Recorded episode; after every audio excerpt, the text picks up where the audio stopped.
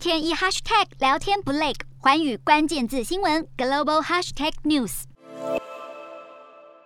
俄罗斯镍板出口量全球之冠，也是期货市场的主要交割品。但是乌俄战争让全球原物料价格乱了套，镍价两天内暴涨百分之两百五十，上演史诗级的逼空行情。八号甚至一度飙出天价，每吨十万美元。眼看镍价涨红了眼，无法反映基本面，让全球最大的有色金属交易所伦敦金属交易所紧急宣布喊卡。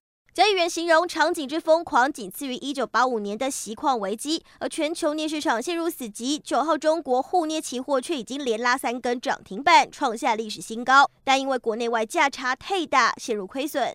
而镍期货价格疯涨，也让现货交易呈现停摆。上海这位镍钴材料贸易公司的经理这几天电话接到手软，客户纷纷打来询问镍价，却没能开出报价单。业者表示，中国去年平均镍价是每公吨十二万人民币，至今已经飙涨到二十一万人民币。另一方面，全球最大镍生产商中国青山控股却因为空头期货合约惨遭矿业巨头嘉能可轧空，面临被迫断头平仓。而短短几天内，镍市行情上冲下洗，让中国股市投资人形容简直是妖孽。俄罗斯镍矿储量世界排名第五，二零二一年产量二十五万吨，占全球总产量的百分之九点三。而镍用途广泛，除了不锈钢电镀时的耐腐蚀表面合金，也是锂电池的关键原料。如果镍价持续飙高，电动车电池的成本也会跟着飙。而不只有色金属，贵金属也持续大涨。八号现货黄金价格盘中一度触及十九个月高点，站上两千美元大关。